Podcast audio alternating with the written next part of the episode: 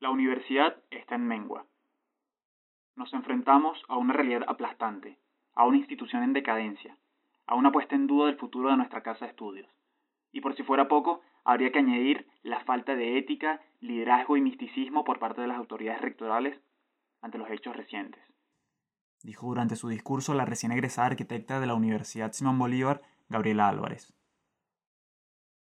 Ella no podía saber qué reacción acarrearían sus palabras cuando las estaba escribiendo, pero sí que habría alguna, y qué buena fue.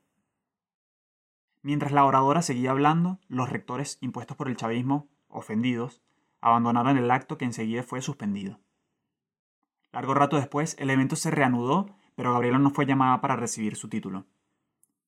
Asumo que, luego de la ceremonia, el rectorado habrá gastado algún tiempo buscando leyes de las cuales pudiesen afincarse para justificar el castigo a la graduanda. Pero habiendo concluido que dentro de la academia aún no existen textos que defiendan la malcriadez chavista, se vieron obligados a citarla para que pudiese retirar su merecido diploma. Quizás las autoridades tomarán algún tipo de precaución para evitar presenciar semejante humillación en futuros actos, porque lo cierto es que ellas permanecerán allí enchufadas mientras Gabriel y sus compañeros de promoción se enfrentan a un mundo laboral que se encuentra en paupérrimas condiciones. Pero al menos solo uno de estos grupos podrá cumplir su función con la frente en alto, y no serán los que destruyan al país, sino los que intentan diseñarlo y construirlo.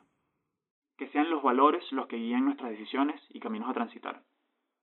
Que sea la mística, la honestidad y la responsabilidad las que nos lleven a conquistar éxitos.